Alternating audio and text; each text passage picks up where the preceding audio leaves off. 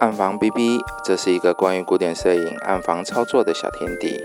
我们爱上古典摄影工艺，爱上与您分享。大家好，我是节目主持人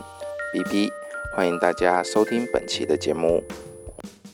今天我在脸书上呃，有看到金永斌老师 po 了一篇文，他在开头有提到 Alternative Photographic Processes， 应该翻译成呃另类摄影、显影或处理。这个比古典摄影工艺来得适当。那我看到这篇的时候有一点心虚啦，因为古典摄影工艺好像是我先这个词好像是我先开始说的。那我在这边跟大家说明一下，那这个其实有人翻翻作另类摄影流程，或者是替代摄影流程，还有替代摄影工艺，或者是什么非影摄影流程，这些呃，我都有听过或者是说看过。那我会用古典摄影工艺这个词哈，单纯是我自己自创名词，然后我把它用在那个脸书粉丝页，然后觉得这样比较好形容。我没有在老师的文章下留言解释啊，他怕自己是怕自己对号入座。不过先跟大家提一下，因为我还是会继续用古典摄影工艺这几个字，哦，希望大家知道我在说的就是那个 Alternative Photography Processes， 好，英文是这样子，我我不会改 OK， 好，就这样子。那我们今天来聊一下数位负片，好，如何怎么去做数位负片这样子。呃，这个部分我可能不会讲得非常细，欸，因为有点不好讲，大概会提一下观念。好，今天就是讲数位负片。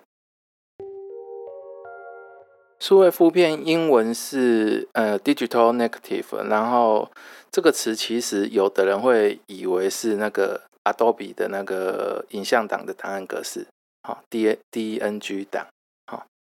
啊，我们今天要聊的不是那个，好，我们今天要聊的是把数位档案转成呃负片呃负片的影像，好，负像，然后输出到透片上。用来当作是呃像凡戴克清版这一类的古典摄影工艺的底片，好，这个底片是拿来做那个一比一的印样印样做的印样用的。好，那我们今天要聊的是这个制作数位负片，在我看来其实是在制作一个接近传统负片，或者说模拟传统负片。好，那我们在制作的时候啊，了解传统负片就会变得蛮重要的。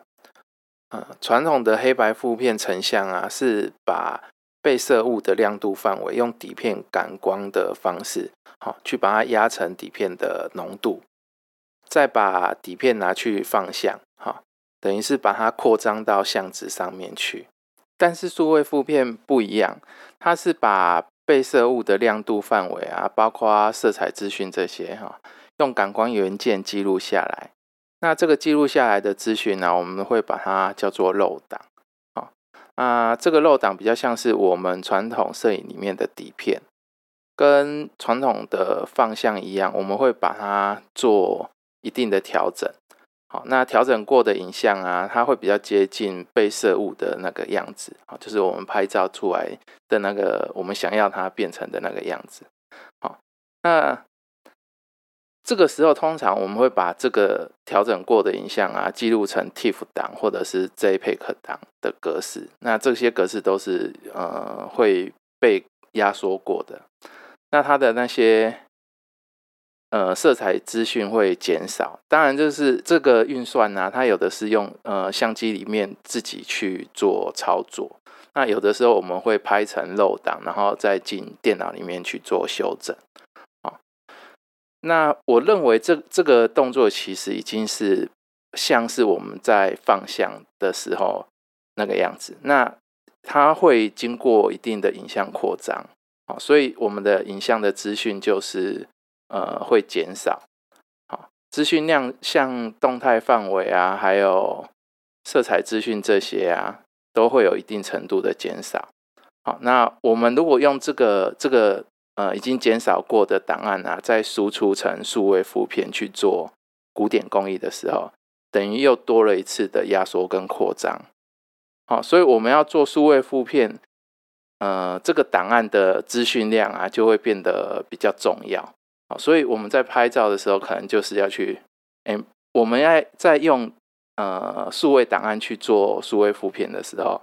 其实你就要考虑到说，你这个档案最好它的资讯量是比较足够的。好，那比较足够的资讯量，你会比较去容易去做好数位负片。哦、虽然数位复片数位档案它可以用那个软体去把暗部的细节还是亮部的细节拉出来，可是如果你的档案资讯、哦、已经在被压缩的过程、哦、在被压缩跟扩张的过程之中已经不见了、哦、那其实你调整的时候其实是救不回来的。我自己的作业方式啊，呃，讲一下给大家做参考好了。那我自己通常，呃，会有两种方式嘛，一种就是我们拿数位相机去拍照，然后另外一种就是我拍底片，好，然后冲洗出来之后，我用拿底片去扫描，好。那，呃，如果是呃拍数位的话，哈，就是用数位相机去拍的话，我通常都是拍成漏档，好，那。拍成漏档之后，我会进那个 Lightroom 或者是 Photoshop 里面去做去调图嘛，去做一些调整。然后调整完之后，我通常会存成两种的档案格式。好，啊，一种是要放在电脑里面浏览，然后或者是呃 P O 到网络上的。好，那这一种的话，我通常我会把它存成那个长边是呃二零四八像素。然后解析度是呃每英寸大概是七十每英寸七十二像素的 JPEG 档、哦、我会把它存成这样子的的档案格式，然后我会去挂 sRGB 的描述档、哦、这个可能就是我拿来放在电脑里面浏览，然后或者是 P O 到网络上的的图、哦、然后另外我还会存一个是拿来放向的，或者是输出成放向是指那个输输出成那个喷墨的，或者是拿来输出成那个数位负片的。好，那这个东西的话，通常我这一种呃，如果我要做这个处理的档案，好，我会存成两种格式嘛，一个是 JPEG 档，然后另外这一种我通常都会存成 TIFF 档。好，那 TIFF 档我通常都会存成解析度是。呃，三百每英寸三百六十像素的，好，然后我不会去改档案的大小，好，档案的大小在我正式要输出的时候，我才会去跟动它，好，那通常这个时候我都会给它挂那个 Adobe R G B 的描述档。那另外一种就是扫描嘛，扫描的时候我其实也是照这样子去去处理，好，那。我扫描的时候就是直接扫成呃很少会只会扫成漏档的啦，就是基本上我就是直接把它扫成 TIFF 档、哦、那 TIFF 档的格式就跟那个那个呃我拍摄呃我调好图我存成 TIFF 档那个一样，就是我一样会给它呃解析度是每英寸三百六十像素的、哦、可是影像大小的时候，在扫描的时候你就要决定好，好，那解析度越高的话，当然扫出来越档案就越大。那你以后要放要输出的时候，其实就会比较好用。好，可是扫描的话，你要看你自己扫描器的的能耐，它其实有的时候它并没有办法解析度到很高。好，就是你扫描器它有时候没有办法扫出。很很细致的影像，欸、不能讲很细致，就是它的呃 D P I 没有到那么高啦，扫描的 D P I 解析度没有到那么高，那你就去看你的用的扫描器可以到多少。像我自己是用呃 Nikon 的 九千 E D 好，那它实际的那个能力大概是 两千五百 D P I 两千四这样子。好，那我就会大概，如果是我自己的档案，我就会用这个数据去扫，我就不会用它的什么四千或八千去扫，意义比较不大，而且要扫很久。它会多做一个呃影像放放大的那个东西，就是做擦补点的那个动作。那就是我一样会用，会直接去扫比较呃保存资讯量比较多的 T I F F 档，我不会去扫成 JPEG 档。那拿那个 T I F F 档，我会再去重新输出一个 JPEG 档出来，呃，放在电脑上浏览，或者是呃 P O 到网络上用的，就是平常在电脑里面用的。好，那要输出的，通常我还是会保留一个比较大的 T I F F 档在电脑里面，这样子。有了一个好的影像档之后啊，那我们就可以开始来做数位复片了嘛。那我最早开始接触数位复片的时候，用的是一台呃 Epson 三八八零 三八八五的印表机。那它是一台呃 K 三 啊，有九色的印表机。那那时候在做数位复片的时候，其实是用的是彩色墨水。我现在用的是那个Jon Cone推出的 Pyrography K 七 墨水，它是用七种不一样的那个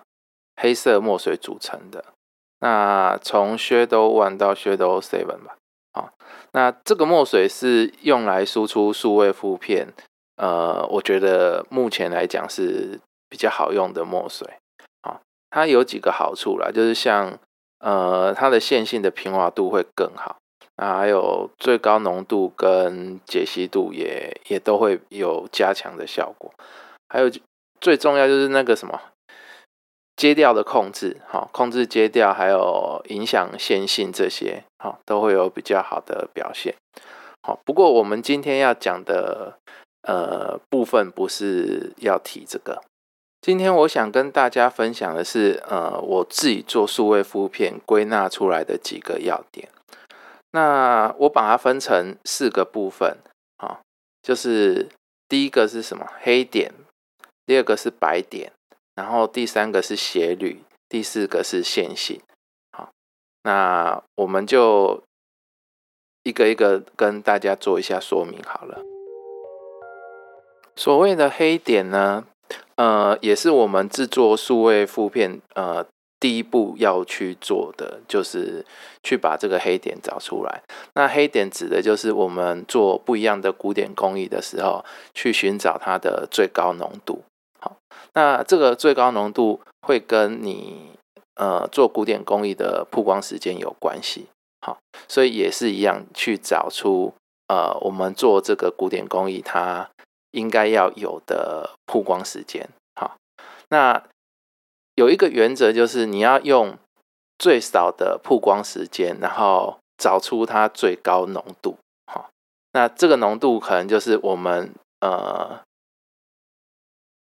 透片上透明的地方拿去晒，然后晒出来的时候它可以达到最黑的状况。好，我我把这个称作是黑点。好，那你也你可以用那个呃 ,二十一阶的图表去去做曝光，然后曝光之后它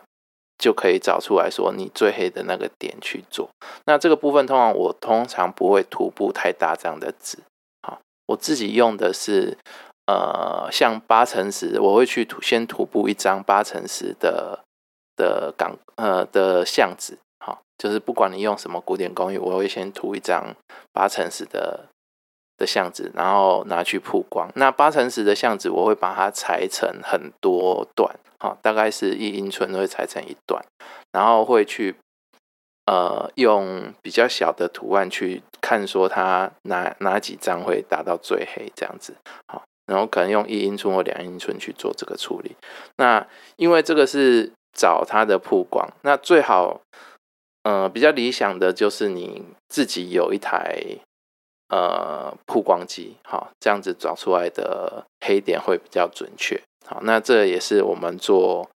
呃古典工艺的数位负片的时候，我会最先考量的。好，那这个东西它其实呃会跟你的工艺的流程稳不稳定有关系。好，如果你的工艺流程它已经做到很稳定的时候，你去找这个黑点会比较好找。好，可是因为我们一开始都不会是非常稳定的状况，所以这个动作有可能在你刚开始接触某一种古典工艺的时候，一开始做的曝光时间，然后会因为你越做越熟练之后，它会一次一次的修正。所以像这种东西可能对于我来讲，因为我都会做不一样的古典工艺的那个数位负片出来用嘛，那它其实就变成是一个呃，常常都要做 的, 的一个测试、哦、就是不管你用什么东西，你就要去测看它的、呃、最高浓度到哪里，然后我要用多少的曝光时间去做、哦、那我们会先把这个东西找出来，那它也算是最重要的、哦、因为它会决定你后面全部的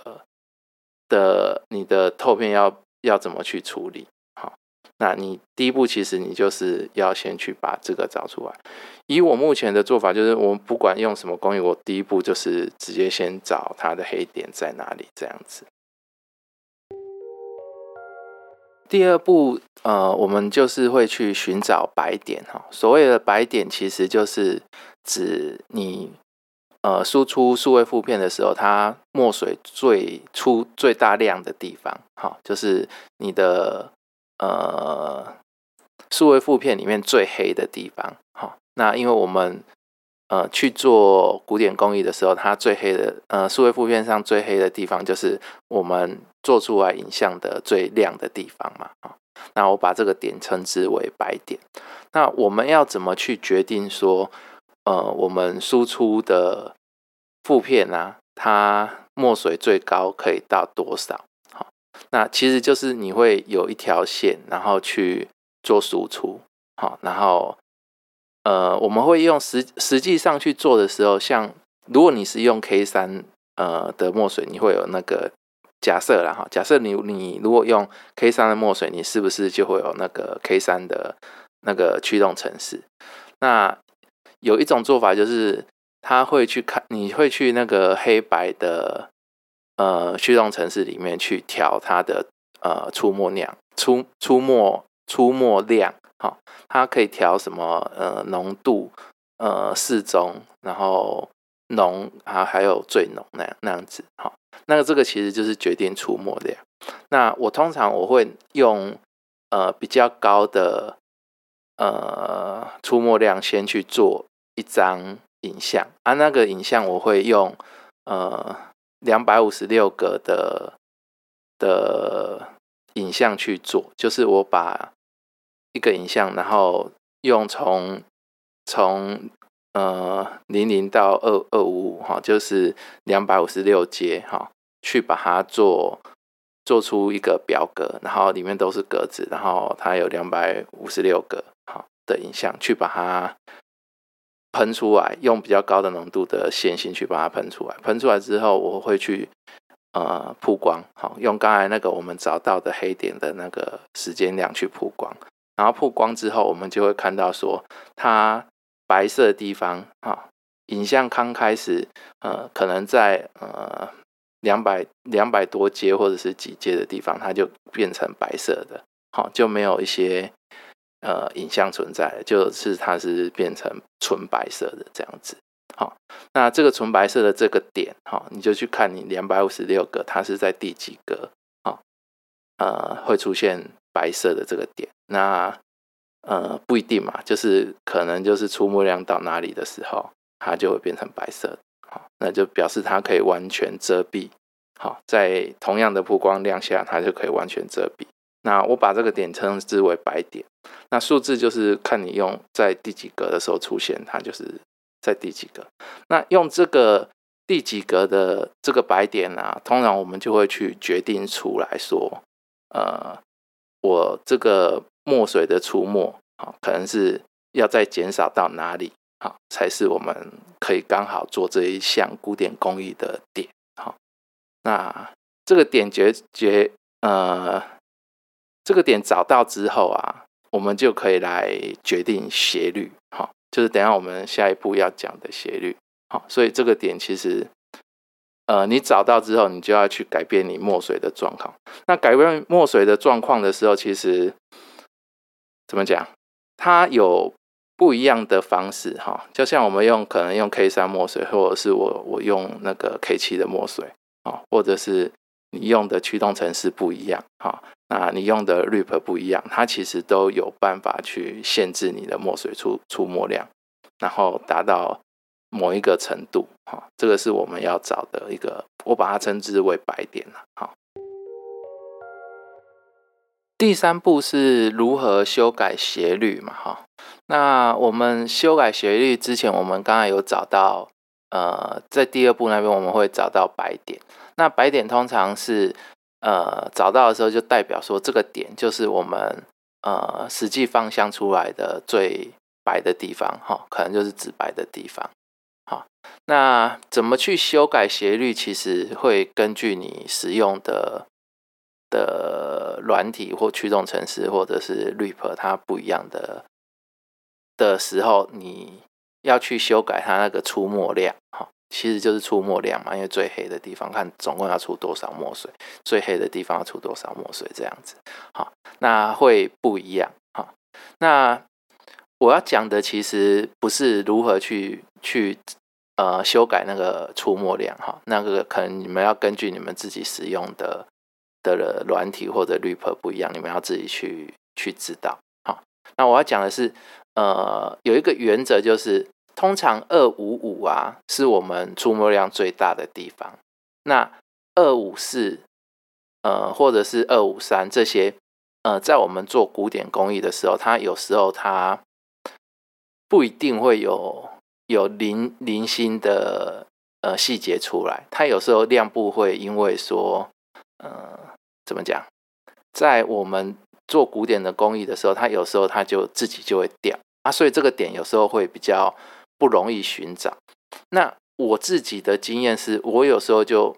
会用一个方式，就是我虽然呃亮部是设在二五五那个亮部，我会稍微设高一点点。好，那我会去调影像的呃最高的浓度，可能我不会呃就是最亮的亮部啦，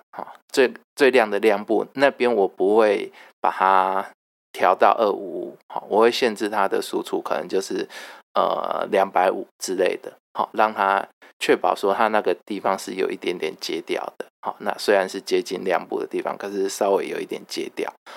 这样在你的影像上就不会看起来不好看。那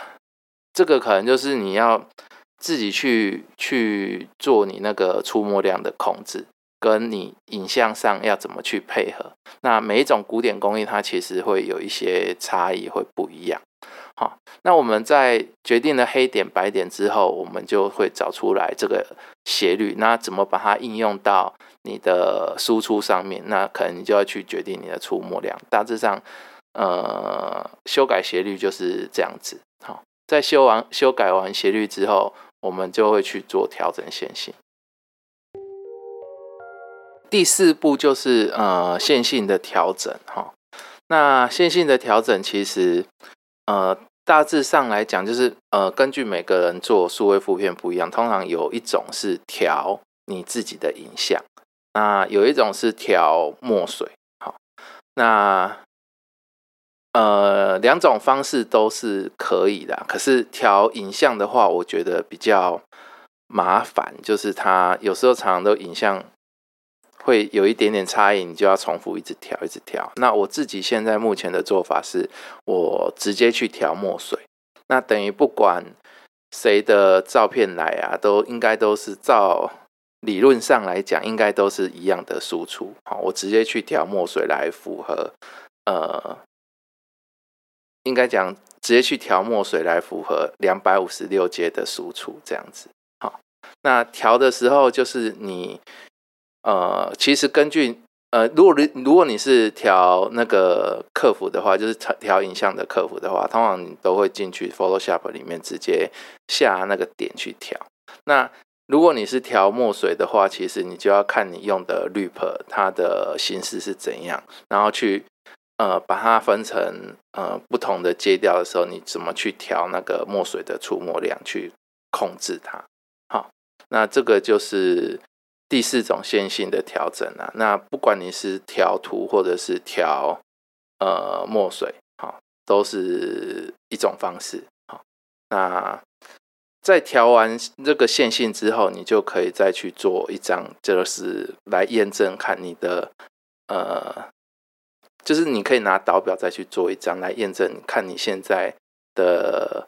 线性是不是呃呈现是比较线性的，就是你的线性有没有跑掉，可以再去做一个对照，这样子。好，我自己做的做数位复片的流程是这样子，那我就是把它归纳成四个步骤去做。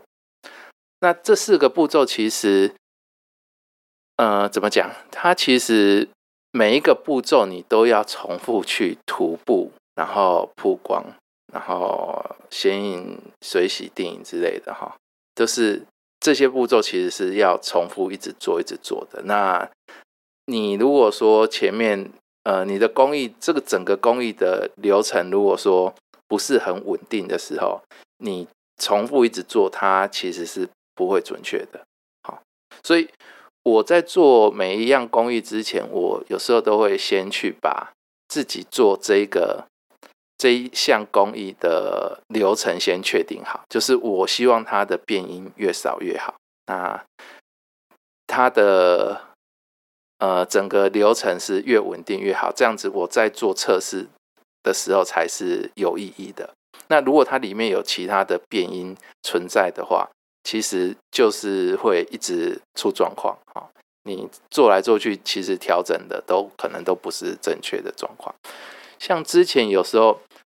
呃，我做一些徒步类的时候，早期在做这个东西的时候，我有一阵子就是它那个环境湿度大量的改变的时候，其实变成我在徒步的时候，它其实那个流程是不稳定的。那不稳定的状况下，我去做这四个步骤，其实等于是白做，就是你做测试的话，它其实是不会准确的。所以我在做这些测试的时候，我通常比较希望我会在同一天把这些事情做完。好，当然你如果越做越熟练之后，不管你做什么就它就会越来越快。那其实像像有的啊，例如说清版好了，它其实呃是一种工艺嘛，对不对？好，那我涂布在不同的纸张上，我可能就会做不一样的的。呃，数位复片来来符合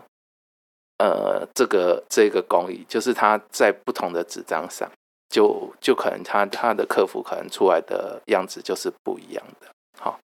就在这边跟大家讲一下这个。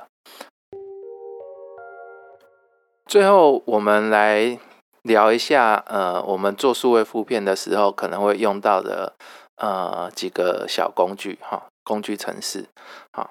那首先我们可能会想要了解的是那个QuadToneRIP。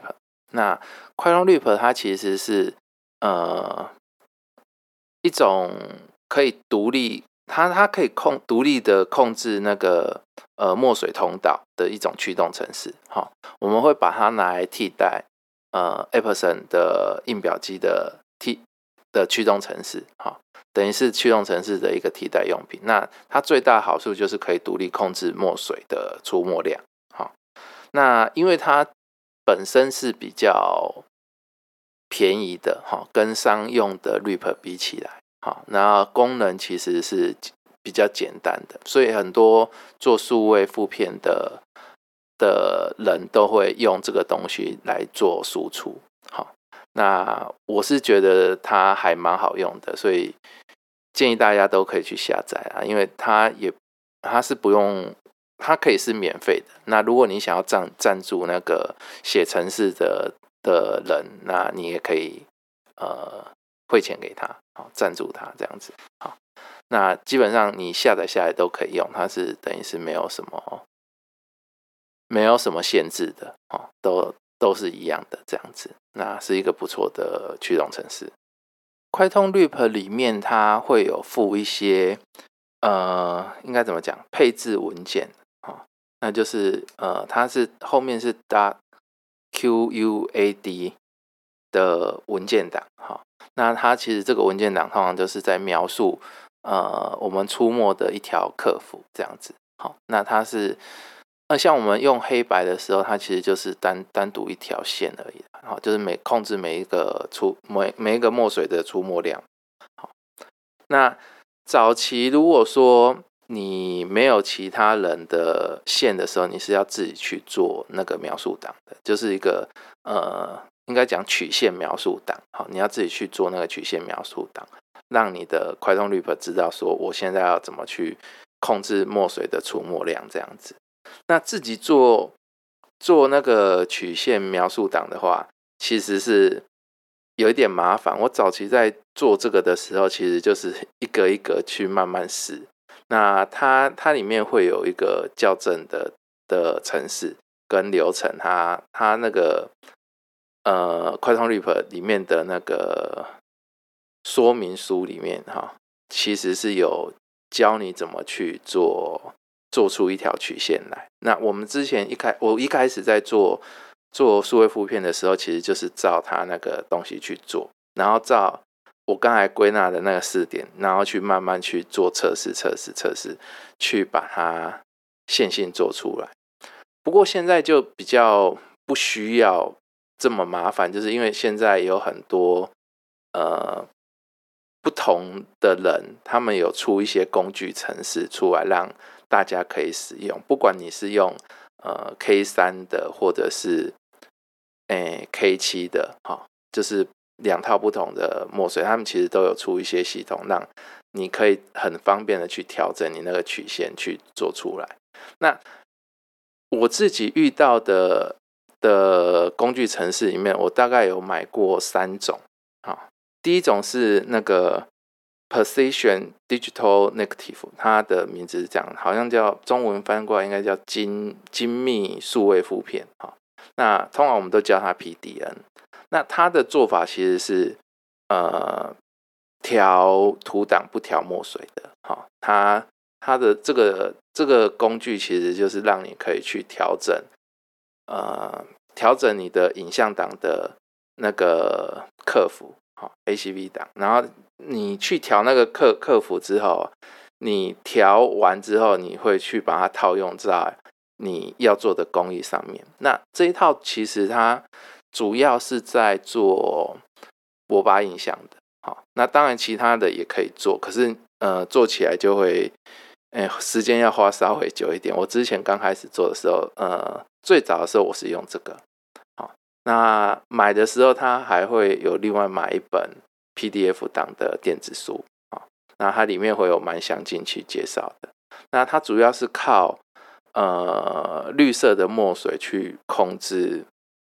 控制你的那个对于紫外线的遮蔽率，哦，我们古典工艺很多都是要要用紫外线去曝光的，好，那 它, 它其实是用用绿色墨水去做一些那个控制就对了，就是对遮蔽率的控制，好，那所以你有时候如果去别别人在做数位复片的时候，你看他很多做出来的复片看起来呃上面很多绿色的，那可能他可能是用这个这一套工具去做的，好，那到目前还是蛮多人用的啦。那它其实是可以用的，那也不需要去更改你的墨水系统，它其实就是直接可以用呃 K 三 的墨水系统就可以用了。或者甚至你不是 Epson， 像我自己都是用 Epson 的印表机，甚至于你是用 H P 啊 Canon 的的印表机也都可以用这一套系统。好，那它呃在使用上会稍微麻烦一点，那控制可能你要做更多的测试才比较有办法做出一条符合你的呃做出符合你的数位复片啦。好，如果你做的工艺比较单一的话，我是觉得可以考虑呃不用花大钱去买这套工具程式来来用也是可以的。好，那第二个第二套我我有用过的工具程式是，欸、它叫做什么 Black and White， 就是 B 加 W 然后 Mastery、呃、Quick Curve， 好 Quick Curve， 好，那这个这 一, 这一套软体它其实它已经有帮你编编好一条线。好，我刚才讲的这上面那个它其实也是用QuadToneRIP，然后这个现在讲的这个呃 Mastery 然后 Quick Curve 这, 这一套它其实也是用QuadToneRIP。那呃基本上因为做数位复片很多都是建立在用QuadToneRIP的这个 R I P 里面，因为你还是要去控制它的那个输出嘛，哦、单色的输出。那因为像刚才讲的那个精密数位复片那一套那那一套工具程式啊，它其实也是用 QuadToneRIP， 因为它要去控制那个除了、欸、K 三 三支墨水之外，它要把帮它再加上绿色的墨水去控制它的那个出墨量。那它好处是上一套那个精密精密数位复片那一套，它其实是有给你一条呃，它做好的它做好的客服，哦、给QuadToneRIP用的，就是那个呃出墨量的描述档，哦、曲线配置文件的那个描述档。那 它, 它有给你一个基本的，可是虽然用起来可能不一定好用，可是这个东西就是它有附，然后我现在讲的 Mastery 它其实也有附，那它也有附一条线，然后让你可以自己去做线性调整。好，那这个其实也蛮好用的，算是呃这一套像 我, 我可能遇到最多人用 K 三 的人他会去买这一套。好，那我觉得还不错使用，好，就是介绍给大家。那最后我讲一下我自己用的是那个 PyroDN， 那它是就是专门做数位复片的系统，那它是符合它是呃 Jon Cone InkjetMall 他们出的的一套工具程式，然后专门就是给 K 七 墨水用的，虽然我觉得它也可以给 K 三 用，那基本因为它原理是一样的，都是很像这几套工具程式，它的原理都很像我刚才讲的那四个步骤，好，通通都要做那 些, 那些事情，好，只是说方不方便可能就是你要自己去体会。那我自己用到现在我是觉得呃 K 七 墨水做出来的会比较好一点，嗯，它比较好的点就是它可以比那个 Epson 的那个黑白啊产生更高的浓度范围，还有一些细节的表现会比较好。好，那比较容易拿来模拟传统底片的的的浓度，好，或者是讲阶调性，好，所以我我后来是选择这一套。那它在我们在用QuadToneRIP里面，它目前它其实有一些东西是为什么我不大会去用那个Epson 它原厂的那个驱动程式，是因为它原厂的驱动程式它出来的那个墨点会比较明显，还有有时候线呃做数位复片的时候有时候会在亮部有一些线跑出来，哦、那个很难改善。那QuadToneRIP它现在其实在小台的印表机上面它有做一些处理，那基本上就是呃色调上色调应该怎么讲，就是我们像我们在印刷的时候它会有一些呃不一样的色调方式呈现，好，那它其实它现在有有一种比较好的调墨方式去让它的融合度更高。那呃它是属于复合型的，所以比较不容易看出来那个那一条一条的线跑出来，好，所以QuadToneRIP其实在做数位复片其实算起来还蛮必要的。我是不晓得商用的 R I P 到底有没有这些设定，因为、欸、我, 我, 我没有去买那种商用的 R I P 来用过，哦、虽然我之前有看人家用啦，那它一样它是可以去控制墨水，可是在于色调呈现上那个东西我不晓得它到底有有几种模式可以去选。那QuadToneRIP它是最近有 改, 改良过，它那个线性比较不会跑出来了、啊、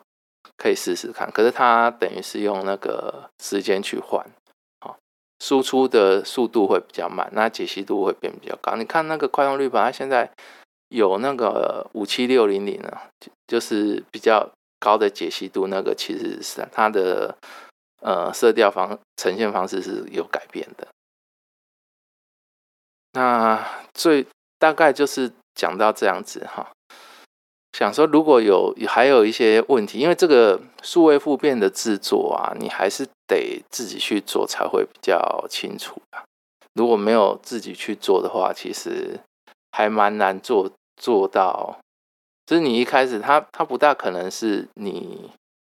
有一个东西直接让你输出出来就可以用，它其实很大程度上我认为它是在考验你的你制作古典工艺的流程。好，你要做到很好，你才有办法把数位复片也做好。好，这个是我自己的体会啦。最最最后我说一下，就是诶、欸、我会把那个呃，关于数位复片的一些资料就直接丢到那个粉丝页的呃讲稿连结那边、哦、如果你们有需要可以自己去找。那如果说大家还有什么问题的话就就留言问我好了，因为我也不是很确定说呃你们会遇到什么问题这样子、哦、那今天的的录音就大概就就这样子，就到这边、哦、好，谢谢大家。如果你喜欢这个频道，请帮忙订阅、分享、粉丝页按赞。如果你有相关的疑问、建议或想鼓励 B B， 也欢迎留言给我。